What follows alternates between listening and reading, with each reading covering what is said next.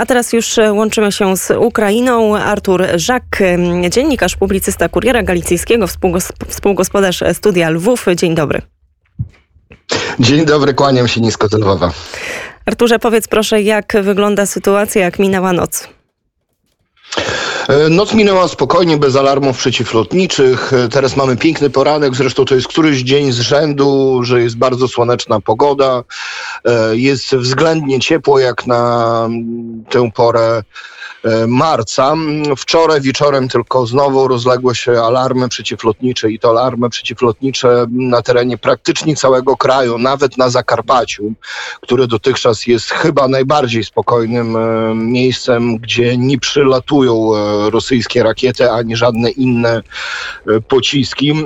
Do Lwowa tym razem nic nie przeleciało. Niestety Łuck został zaatakowany rakietowo, również tak jak w Lwowie został zaatakowany skład, magazyn paliwa. Z tego co czytałem jeszcze maksimum chyba godzinę temu, ten pożar nadal w Łucku, płomień nie został jeszcze do końca ugaszony. No miejmy nadzieję, że jak najszybciej zostanie ugaszony. Jak donoszą władze obwodowej administracji wojennej, łódzkiej obwodowej administracji wojennej, nikt nie ucierpiał. Na daną chwilę nie ma doniesień o ofiarach ani o rannych. Przypomnę, że po tym lwowskim ataku 5 osób odniosło obrażenia. Nie donoszą jakiej powagi to były, jakie to były obrażenia.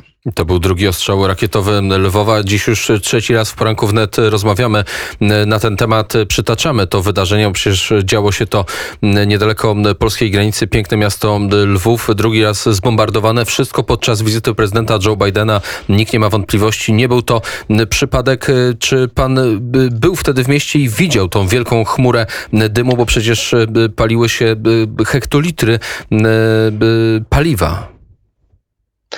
Jak najbardziej. Ja akurat właśnie w momencie trafienia tych rakiet w ten magazyn paliwa byłem, znaczy nie powiedziałbym, że poza miastem, bo winniki już teraz od mniej więcej 1,5 roku są częścią aglomeracji miejskiej, lwowskiej aglomeracji miejskiej i akurat leżą od tej strony, w którą trafiły te rakiety. To był dosyć potężny, ale taki głuchy huk, takie głuche uderzenie i faktycznie od razu w niebie można było zauważyć bardzo gęste kłęby czarnego dymu. Jak dojeżdżałem do Lwowa, zwyczajowo zawsze jadę tą drogą od strony Krzywczyc w stronę ulicy Bogdana Chmielnickiego, niegdyś Żółkiewskiej, gdzie akurat był ten magazyn, ale ulice były już zablokowane przez policję i Gwardię Narodową. W tamtą stronę podążały kolumny karetek i straży pożarnej i faktycznie ten pożar gaszono ponad, myślę, że 12 godzin. Dopiero nad ranem wczoraj został ugaszony, a trzeba zaznaczyć, że do tego wydarzenia, do trafienia tych pierwszych rakiet doszło w okolicach godziny 4:30 czasu ukraińskiego, więc grubo ponad 12 godzin ten pożar był ugaszony. Całe szczęście władze donoszą, że tylko 5 osób ucierpiało. To jest, na początku podano, że to jest pod Lwowem, ale jednak ta ulica Żółkiewska, no to jest jak najbardziej obręb Lwowa. Ja nawet mieszkam i uważam, że nie mieszkam na jakichś nadmiernych przedmieściach miasta, a mieszkam trochę dalej niż są ulokowane te magazyny, więc to jak najbardziej było miasto. Warto też zaznaczyć, że parę godzin później doszło po przeciwległej stronie Lwowa do kolejnego ataku rakietowego, tym razem na wojskowe zakłady naprawcze. Tutaj chodzi o zakłady naprawiające sprzęt pancerny, czyli pojazdy pancerne. Lwów to można powiedzieć też takie ogromne teraz centrum pomocy logistyczne, to centrum pomocy humanitarnej. Proszę powiedz, Arturze, do tej pory to było właśnie uznawane za jedno z takich najbezpieczniejszych miejsc na Ukrainie. Tam przyjechały tak naprawdę tysiące, o ile nie nawet setki tysięcy Ukraińców. Jak wygląda teraz sytuacja po tych atakach, po tych rakietach, które spadły na Lwów? Czy wygląda tak, że trochę mniej osób przyjeżdża z tą pomocą humanitarną, że nawet tak jak w Polsce było do tej pory uznawane, że możemy do Lwowa z tym konwojem humanitarnym wjechać jak najbardziej. Czy teraz to trochę się zmieniło?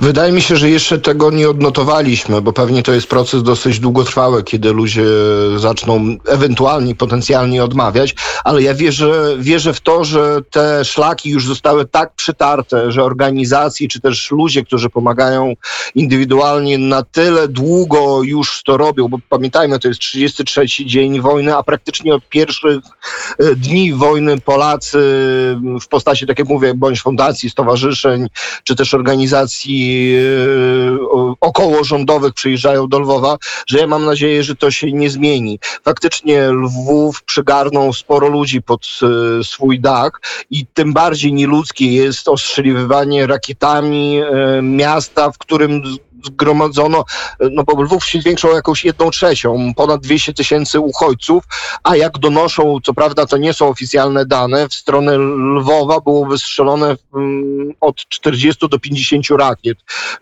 Trafiło, czyli weszło w cel 5, więc tutaj chylę czoła przed ukraińską pelotką, czyli obroną przeciwlotniczą. Jeżeli to jest prawda, że tyle rakiet, że tyle procent zestrzelonych rakiet zostało zestrzelonych i one nie trafiło w cel, to trzeba chylić nisko czoła, bo ja sobie nie jestem w stanie wyobrazić, co by było, jeżeli by to były nie 5, tak jak donoszą władze, a 40. Chylimy nisko czoła, chociaż mer Lwowa mówił, rakiety wystrzelone z Sewastopola dziś uderzają nie tylko we Lwów, ale także inne obiekty w naszym kraju.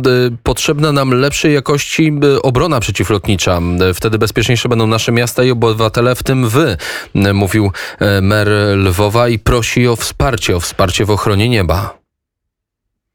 Jak najbardziej te apele są od pierwszych dni wojny, zresztą te apele były też przed wojną, bo to jest każdy sobie zdawał sprawę, że Rosja będzie wykorzystywać zarówno artylerię rakietową, zarówno pociski balistyczne, jak i sterowane i to jest najważniejsze. Teraz otrzymaliśmy, tak jak władze donoszą i Anglicy też mówili o tym, że dostaliśmy kolejne wyrzutnie przeciwlotnicze, ale i to są wyrzutnie niedużego zasięgu. One oczywiście są bardzo pomocne w walce z samolotami, z helikopterami i widzimy, jaką cenę ponoszą Rosjanie, bo Ukraińcy mają ten sprzęt, między innymi polskie pioruny. I dlatego też Rosjanie coraz mniej wlatują samolotami w przestrzeń powietrzną Ukrainy, bo ponoszą tak srogie straty. Dlatego używają coraz więcej rakiet sterowanych, czy też właśnie balistycznych, z którymi no niestety te wyrzutnie, no nie wiem, określiłbym je indywidualne, nie są w stanie sobie poradzić. Są potrzebne systemy tego dalekiego zasięgu. Były prowadzone rozmowy na temat tureckich S-400. Niestety Turcy poinformowali parę dni temu, że niestety nie przekażą systemów S-400, systemów jeszcze w sumie radzieckich, którym nie trzeba by było uczyć ukraińskich żołnierzy, jak z nich korzystać. Właściwie rosyjskich, bo to są najnowsze systemy, które Turcja zakupiła w roku 2018, jak powiedział prezydent Erdoğan. Nie może oddać, tak, bo przecież co będzie broniło nieba Turcji wtedy? Zresztą ta postawa Turcji tak, jest też ciekawa. Tak, to są współczesne, ale oparte o technologię radziecką, więc ukraińscy żołnierze, zakładam, może tutaj faktycznie troszeczkę za bardzo wszedłem nie na ale znają nie na S-300, teren. Znają myślę, S-300, że... więc S-400 pewnie też nie stanowiłoby dużego problemu. A co się jeszcze mówi w tym momencie na temat rosyjskiej agresji? 33 dzień, Lwów trzyma się pewnie, kiedy pan rozmawia z mieszkańcami, kiedy pan rozmawia ze znajomymi. Nadal nie ma, jest pogoda ducha, nikt nie traci nadziei co do tego, że da się wypchnąć wojska rosyjskie. Na pewno mieszkańcy po tym ostatnim ostrzale z większą obawą spoglądają w niebo, ale nie widzę paniki. Jak wczoraj chodziłem po mieście, identycznie jak kilka dni wcześniej, po mieście spacerują ludzie. Ci wszyscy, którzy działają na swoich odcinkach, działają nadal skutecznie. Ci, co wspierają obronę terytorialną, czy też są w obronie terytorialnej, to wykonują swoje zadania. Wolontariusze wykonują swoje.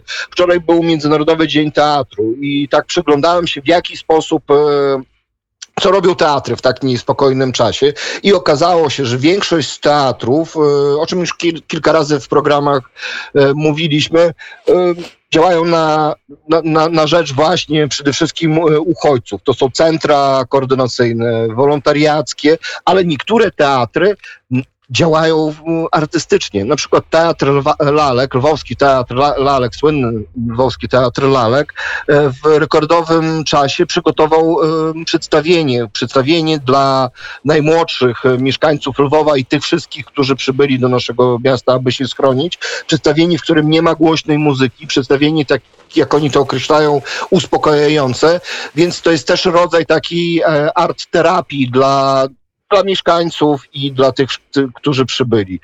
I tak jak powiedziałem, ja nie zauważyłem nadmiernej paniki we Lwowie, chociaż rozmawiałem ze znajomymi czy też mieszkańcami Lwowa, faktycznie z większym niepokojem spoglądają w niebo. Wczoraj byliśmy z moją małżonką u znajomych, którzy mieszkają obok tych zakładów naprawczych, mniej więcej w odległości kilometra, no może maksymalnie półtora. No i oni określili to zdarzenie jako coś, czego nie przeżyli nigdy w życiu. Oni na czas uderzenia rakiet przebywali w garażu podziemnym, który jest osadzony dosyć głęboko pod ziemią. Niemniej jednak stwierdzili, że ściany się zatrzęsły w garażu, który jest całkowicie schowany pod ziemią. A to było tylko albo aż 3 rakiety, więc trudno sobie wyobrazić, jak się czuli ludzie w tych miastach, które zostały zrównane z ziemią na południu, wschodzie czy też centralnej Ukrainie.